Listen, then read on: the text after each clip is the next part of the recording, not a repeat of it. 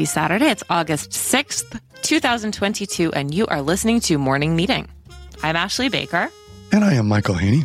And we are two of your deputy editors here at Airmail. I'm excited, Ashley. We've got a great show today. We've got terrific guests. We've got Linda Wells back. We've got Terry McDonell back. And we got Douglas McGrath back. So, three great guests coming on. Always great conversation. I'm excited about that a trifecta of airmail legends. But first, we have to talk about a really personal issue, Michael. Personal for you or personal for me? Because if personal for me, I got to get ready to have a panic attack. All right, I'm going to give you an Ativan first. You're no longer able to take your private jet. It's officially happening. I think that private jet owners are now feeling a sense of shame for the environmental havoc that they are wreaking on our planet, and they are starting to fly in secret. Is this like a fallout of the Kardashians taking like basically like 12 minute flights to go from one part of California to the other when it could have just been done in an hour long Uber, that kind of thing? We first we had Kylie Jenner, who was shamed on the internet for taking her plane very short distance, as you mentioned. Then we had Taylor Swift, who was also shamed on the internet. It was discovered this week that her plane has taken 170 flights this year, which is 15 days in the air. The emissions calculation for those flights was essentially 8,300 tons of emissions, which is like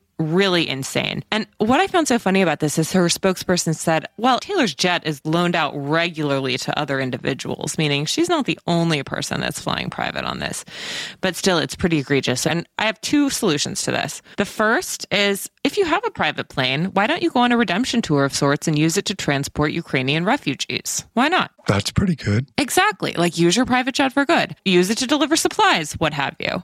And then the second thing that I think we're going to see is it wouldn't shock me if we saw a very high profile individual sell or turn in or donate their private jet out of environmental ethos. And I look forward to that day. Well, this is a, an interesting story to watch, certainly one pertinent to the airmail universe. But I guess we should move on to other topics. Where do you want to start? I mean, should we start with the most unexpected of heroes, Liz Cheney? Look, I think for all of us who've been watching the January 6th hearings and as Douglas McGrath nails this week, it's like all of a sudden we've been dealing with some very conflicted emotions, having this arch enemy before our very eyes become someone that we're rooting for. It's bizarre. The twists and turns in American politics can never really be predicted, but this was one I did not see coming. I will say I think that the January 6th hearings are the most fascinating television on screens this summer. They've done an incredible job producing these. And as Doug McGrath tells us, Liz has turned into a new type of American hero. So that's why I'm happy to have Doug on the show. He is a screenwriter, wrote the movie Emma. He also is writes frequently for Airmail. He wrote the book for the Carole King musical Beautiful, if you've ever seen that. And he's just an all around wonderful thinker. So let's bring him on. Doug, you come to us today with the view from here. You are giving us some deep thoughts on the most unlikely of liberal heroes, which is to say, Liz Cheney. You spend a lot of your day ridiculing Republicans, as you write about. Why has Liz captured your heart? As anyone knows, there are so many reasons to hate Donald Trump. But the most recent reason is that he has caused me and many, many people to love Liz Cheney formerly 100% unlovable. If you had any human feeling, you could not love her. She was far right wing against kind of everything I cared about, except she's gotten this right. She's gotten the one thing right, which is we are, do we have a democracy or do we not have a democracy? So Yes, I disagree with her positions that 14 year old children should be able to buy an AK 47 even if they're mentally infirmed. Yes, I disagree with her position that a 10 year old child should have to have a baby if, if she was raped by her uncle. And yet, none of that matters if we don't have a democracy, if we don't have America. And she has been fighting for it through these hearings and through the committee, which she's the co chair of. And she's more, I think she's more potent than anyone on the committee. Everyone's perfectly fine on the committee. But she has that extra authority because she is a true conservative Republican making the case. Doug, you make a fairly controversial proposition in the last paragraph of your essay. You suggest that Biden needs to send Garland packing and appoint Liz Cheney as Attorney General. Tell us more. Well, she's about to lose her job. One of the things that's so admirable about Liz Cheney is that unlike every other person on the panel, it's a nine person panel. The other eight people have nothing to lose by being on that panel. Seven of them are Democrats. So being on that panel is that's their that's gold for them. They raise money, they fundraise off. Adam Kinzinger, Republican on the panel, isn't running for reelection this fall, so he doesn't have to face the voters. Liz Cheney has to face the voters in two weeks. And based on the polls and based on what happened this week in a lot of the other Republican primaries, uh, she's going to lose her job. And, but that's, I think, kind of perfect for the nation because uh, for those of us who've been watching the Justice Department and wondering what they're doing and not seeing much of what they're doing in terms of Trump, what we need is the most ruthless person this country produces, which is a Republican. And Liz Cheney will be that person who will follow that. She's a lawyer. She's, uh, you know, she knows the law.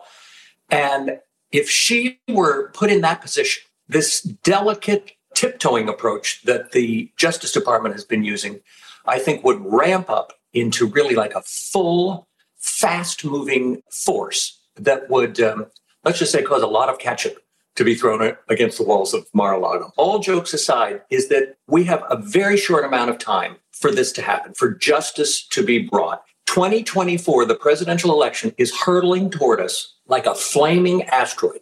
And if a Republican becomes president in 2024, the committees are shut down, the Justice Department is taken over by a Republican, there will be no justice at all achieved. There is a short window of time in which it must be done. And and people have to make sacrifices. Liz Cheney has chosen to sacrifice. She knew what, what she was doing when she took this job. She knew it could cost her her seat in Congress. And because the cause is bigger than that, saving our democracy, she's willing to do it. So, because justice must be brought in this case. You know, among the many great things, who would have ever thought Liz Cheney would be full of clever bon mots? And yet, all throughout the hearings, the best lines in every hearing have been from her, unless there's been a, uh, from a witness. But on the panel, the best lines have been hers, including, to your point, Michael. She said that wonderful thing about, I want to commend the women who have come forward, who have been so brave. And she was particularly citing Cassidy Hutchinson. But she said, this young woman, this 25 or 26 year old woman who has had the courage to come forward, knowing that she would be attacked by 50, 60, and 70 year old men who are hiding behind executive privilege. I mean, that's just beautiful. And what a dagger to those men. It, it's an extraordinary crisis that, because of its enormity, I don't think people fully accept how dangerous it is. And that's why what she's doing is so valuable. It's particularly valuable in her case because she's from the most Republican of all families, the Cheneys. They shoot people in the face on hunting trips. You know, they are they are tough people.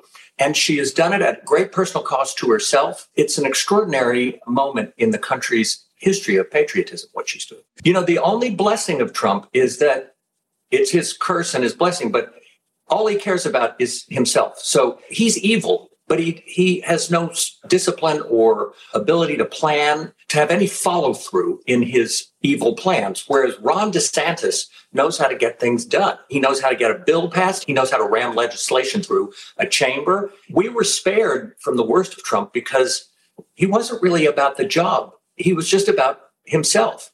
Whereas these other people, they really want to get these policies passed. Well, thanks, Doug. On that scary note, I think we'll have to we'll get you back here. Give us some good news on the liberal front, Doug. Go go back to your reading, do some homework, and report back because we now need to know who you think is talented on the left. I that, that yeah, I'll need some time. All right.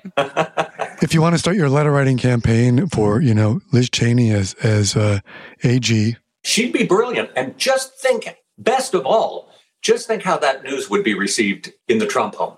Oh, yeah. To be a fly on the wall. it's a dangerous place to be in the Trump home. All right. Goodbye, everybody. Bye, Doug. All right. Thank you, Doug. Thank you. I love that guy. So provocative. I'm not sure the Liz Cheney for AG thing is going to happen, though. You know what? Stranger things have happened. I like the contrarian thinking. Look at the strange things that happened in your home state of Kansas this week. I know. It's very exciting. It's so nice to see Americans acting in their own best interests, which is what we saw in my home state of Kansas. Well done. It is actually renewed reason for optimism in terms of our American politics, which seemed extremely dark and hopeless until this week. So, feeling good about that. We also might get this climate legislation packed. Joe Manchin looking at you. You know what else is contrarian in some ways? 50 years ago, when Richard Nixon was president, he called Timothy Leary, the most dangerous man in America because he was espousing, he was advocating for LSD. And here we are. We're now in a world, as Nancy Jo Sales reports this week, that psychedelics, specifically mushrooms and other things, they've become big business. And so much so that even last month, AOC, Alexandria Ocasio Cortez, filed an amendment to expand research into psychedelics as alternative treatments for members of the military suffering from post-traumatic stress disorder and was signed on by Dan Crenshaw, Texas Republican. But this whole world of microdosing and mushrooms and everything has sort of become big business. And she went to a gathering in Saint-Tropez where this was all sort of front and center, right? I like this story and I'm interested in this reporting, but it all strikes me as a symptom of the fact that we're all looking to escape from this reality. Like, shouldn't we focus on making our situation a bit more bearable than trying to escape from it constantly? Just a thought. Just a thought. I also wonder how many people, when they say, like, well, I've got high anxiety and depression, so I need to microdose, or I need, is just your way of finding permission. So I take it you have no interest in trying this. No. You? No, I'm too much of a control freak. And I heard a funny story about a friend of mine who went to a ketamine clinic to help with writer's block. And apparently the nurse practitioner administering the dose she did the metric system or something like it she measured it incorrectly. And the guy basically disappeared from the planet for three hours has no recollection of what happened. But the only evidence that something off kilter had occurred was the next day his arms and shoulders were sore and he realized that it's because he had spent the entire time flapping his arms because he believed he could fly. So who knows? You might get a good workout out of it. That's always an upside this is like, I mean, this is like if Woody Allen were, re, were remaking Annie Hall for right now, he would have that scene instead of at the party in California sneezing into a bowl of cocaine. Uh, hello, I forgot my mantra. I got to watch that movie. That's a good summer one. Jeff Goldblum. Jeff Goldblum at his finest. There are so many good. Mo- okay. Anyway, I could talk about Annie Hall all day, but we're not going to go there. Michael, we got to move on. We've got important topics to discuss. The news of the day. Where shall we go next? Well, the news of the day. If it's the summer, I think it's no better time than to get Linda Wells in here. She's reported this week. As I note, the sun's out, but the buns are not out. This seems to be, for some people who are observing this, the summer of the frump, right? I respectfully disagree with Linda on parts of this story because I think we're seeing more extremes, but we'll get into that with Linda. Linda was the founding editor of Allure, a magazine that she edited for 25 years. Now she is the health and wellness columnist for Airmail, a dear friend of ours, and one of our favorite guests to have on Morning Meeting. Welcome, Linda Wells. All right, the one, the only Linda Wells. Okay, Linda, you and I have had a little bit of a tiff over this because I'm under the impression that everyone is wearing a thong bikini this summer based on what I've been seeing on the beach. And you are telling me that actually the real trend is a bit more modest. What is going on? Well, I'm sure that where you hang out, everyone's wearing tiny bikinis and high heels and spray tans and long acrylic nails. But there's a counter trend to every trend. There's a counter trend. And this I call the anti Victoria's Secret Angels summer, the anti hot girl summer. So I think that we're seeing dad sandals, natural nails, no spray tans whatsoever, and a kind of deliberate frumpiness, kind of Elon Musk as a skin color, if that's your natural inclination. It's like all coastal grandmother, but it's adopted by people in their 20s and 30s who are doing it ironically. Is this like the beach evolution of normcore? Yes, it is.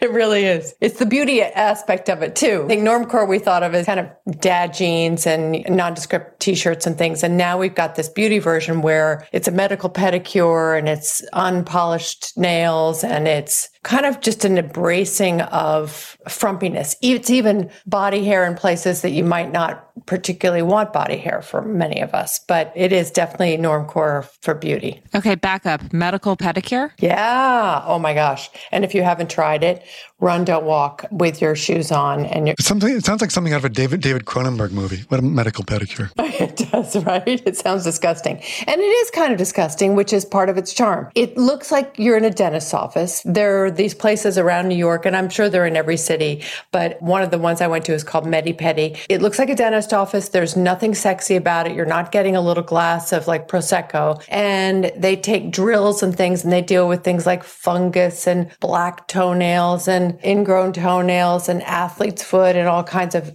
disgustingness, corns and calluses. If anyone was eating their breakfast right now, good morning. That's all I want to say. Sorry, stop. I know, really. It's gross. It's really, really gross. But when you leave, your feet are immaculate. I mean, they're just like you, you're really floating and you want everyone to touch the bottom of your feet. Linda, this to me is like lockdown writ large. I mean, the notion of covering up the body, like n- indulging in minimal beauty treatments, this is what we were doing for two years. I thought we had moved beyond that. Well, I think for some people, they saw the value in that. The sort of the comfort aspect of this whole thing is what's the through line from the pandemic lockdown to today. And this idea of like, well, no, just because it's summer, I don't have to have a bikini body, or my body is actually fine in a bikini the way it is after eating two years worth of pasta. And it's sort of a presentation of your natural self into the world. So I think it could be a kind of positive evolution. I'm going to choose to see it that way. Okay, I'm into it. All right, so what's your bathing suit situation like this summer? What are you wearing on the beach? Don't ask me that. That's a terrible question.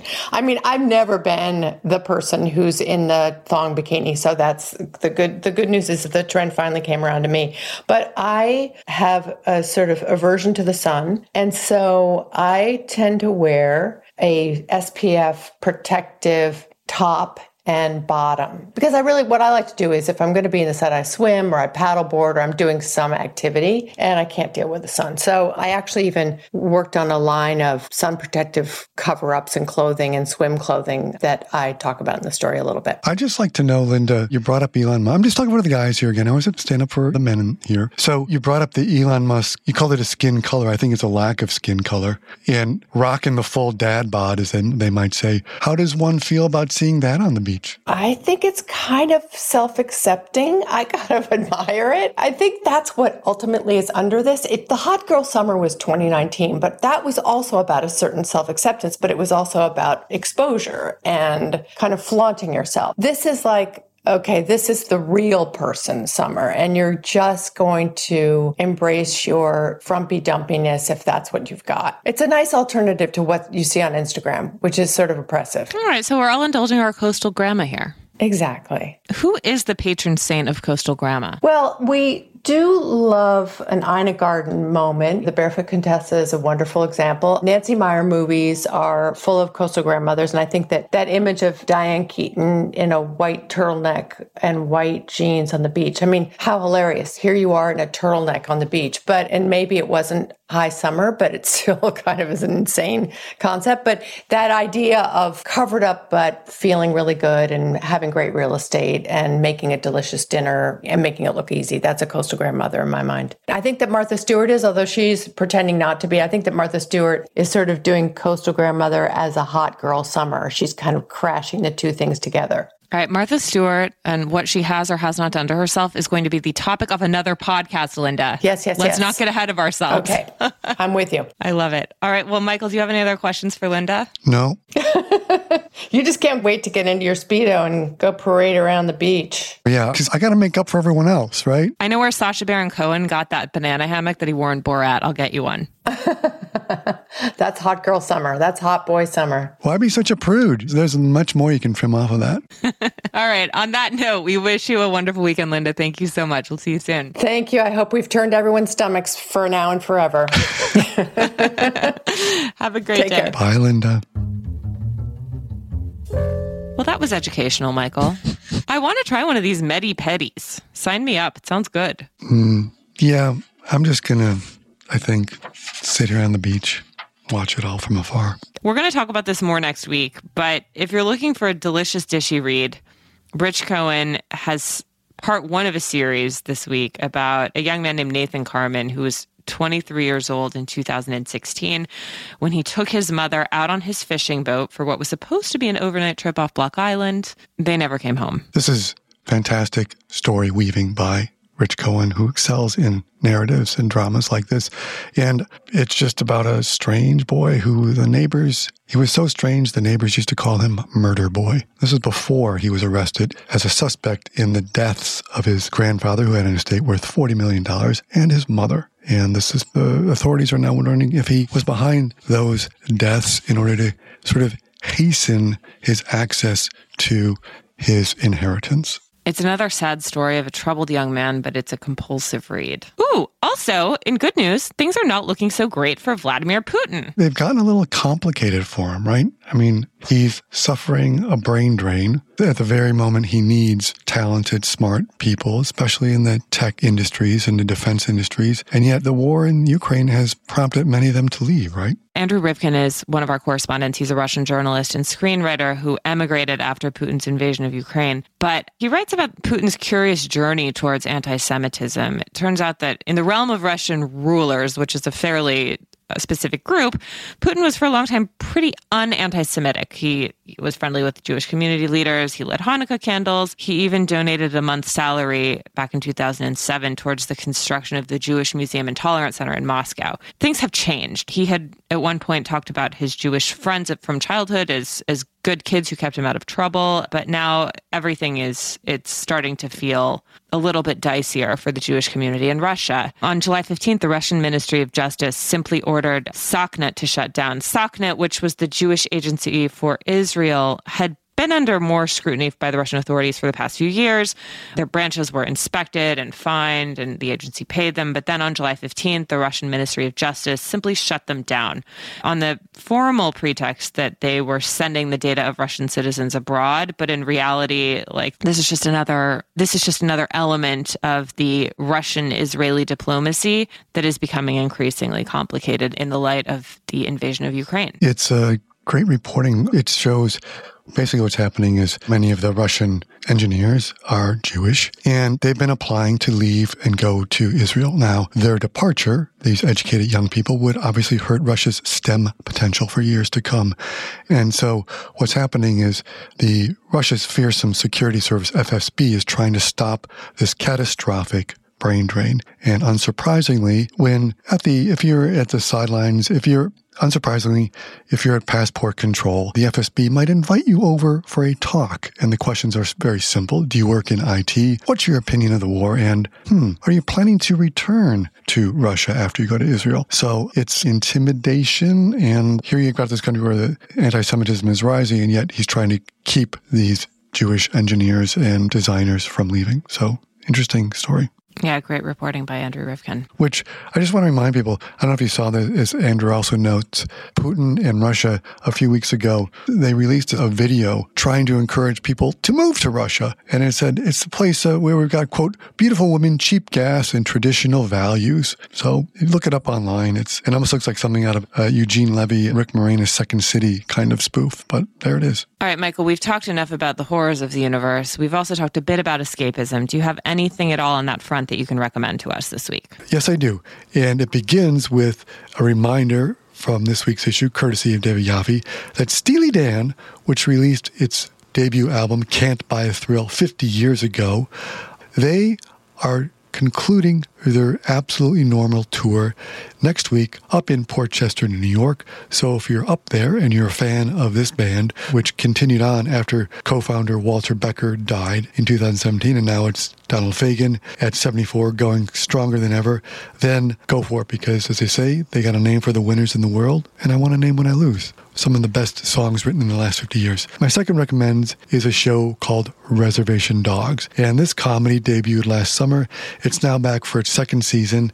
And it's one of the most tender and thought provoking comedies, I think, on TV, which is not a surprise as it was co created by Taika Waititi, the Oscar winning screenwriter of Jojo Rabbit, and Sterlin Harjo, who is an indigenous writer and director. Now, the show is set on a reservation in Oklahoma, and it follows four indigenous kids who are determined to get out and make it to California. So, like characters in a Tarantino movie, they come up with an idea for a heist. Uh, yeah, but this is where the show really blossoms.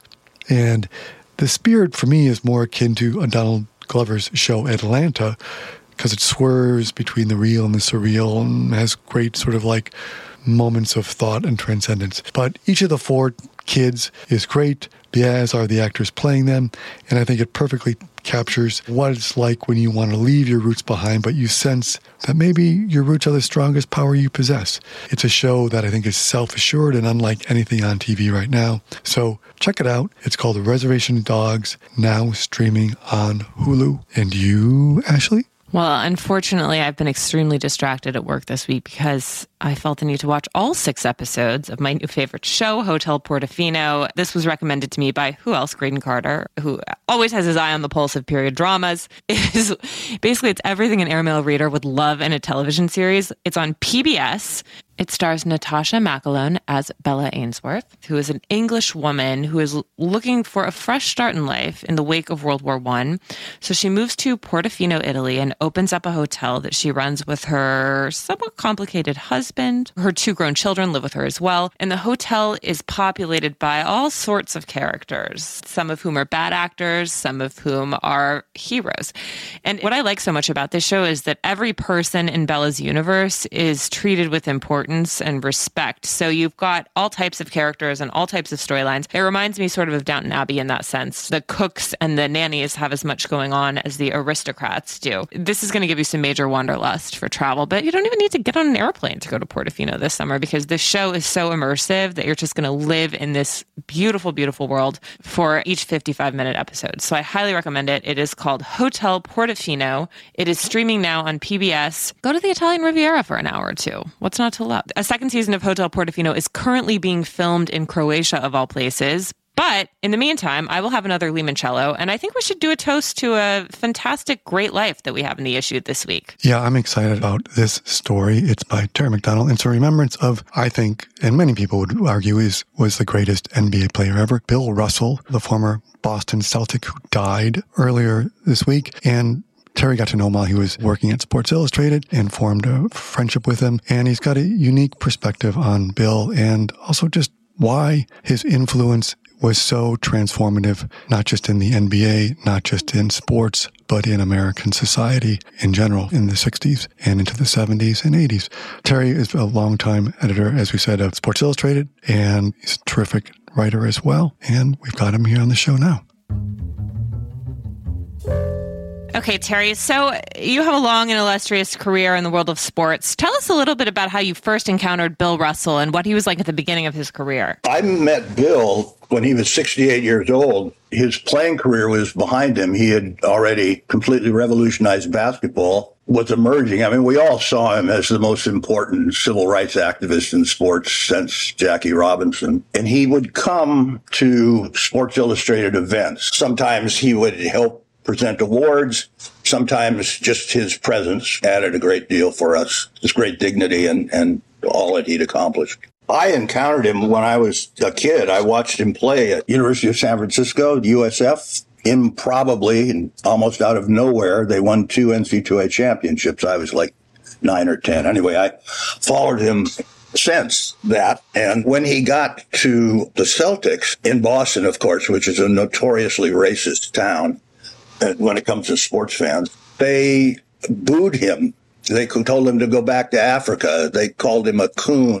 It was just disgusting. But he didn't react to them. He wrote himself in his book, and they never actually talked about this. But he took that anger, that hatred that came at him, and used it to build his own character. He built a basketball game the way he played. He had game the way Spike says, but in a just a profoundly impactful way he was such an athlete and he had such spring and such quickness and he was 6'10, long, long arms. He made the game vertical. Basketball became vertical because of Bill Russell. Before that, you passed the ball around. The guy in the center was usually called like the pivot or something, and they didn't block shots. They just occasionally, but they tried to get rebounds and tried to run plays with their guards and forwards. Bill changed all that. He was the prototype for all of the big men who came after Kareem Abdul-Jabbar and Anyway, on and on and on. Kevin Garnett, because of that, because of his great ability and focus and success on the court, he was able somehow to project a kind of dignity out from the NBA. There were only maybe 15 black players at the time. But think about that for a second. He projected this dignity and this rightness about doing the right thing, what sportsmanship was supposed to mean. And as a country, we always We've been thinking about this since Jackie Robinson, or people have been writing about it since then. If we are who we say we are, we believe in courage and dignity and fair play and all of those things, then we watch that play out on our sports fields and our courts and whatever. That's how we tell each other who we are. This is what we like. So we're like this too. And Bill Russell somehow amplified that in the way that you could change the, the very nature of celebrity and race and sports all mixed together, money, media.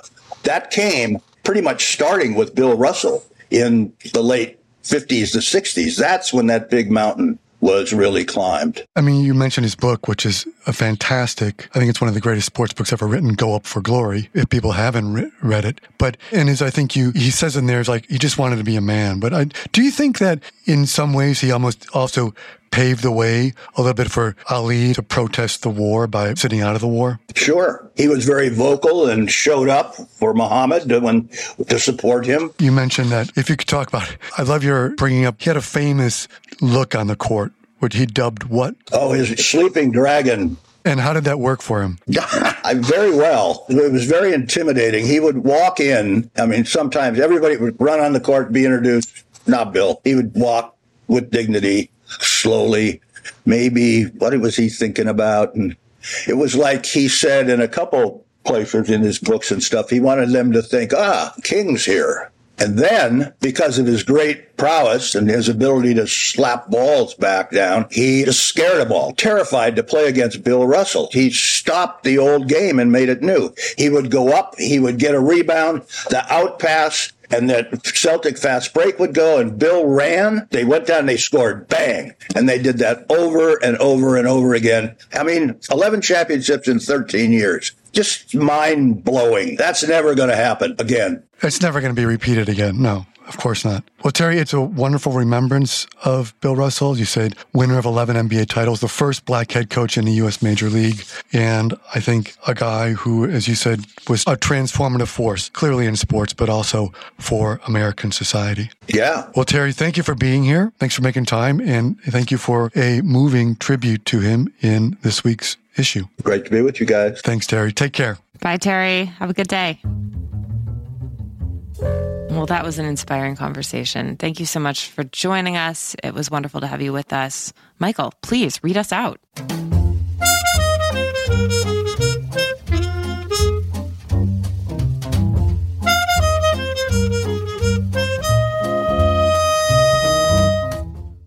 Meeting is produced by Airplay Productions and edited by Jesse Cannon. Our co-editors are Graydon Carter and Alessandra Stanley. Our chief operating officer is Bill Keenan, and our deputy editors are Ashley Baker, Chris Garrett, Nathan King, and Julie Vitale. Our CMO is Emily Davis, and our music supervisor is Randall Poster. Our theme music is The Cute Monster by the Buddy Collette Quintet. A new edition of Airmail is published every Saturday, so please subscribe and enjoy all of our stories on airmail.news, which we update every day. Fabulous. You can also find us on Twitter and Instagram and Airmail Weekly. We'll be back here next Saturday with another edition of Morning Meeting. In the meantime, be sure to subscribe at Spotify or Apple Music. But most of all, thank you again for joining us.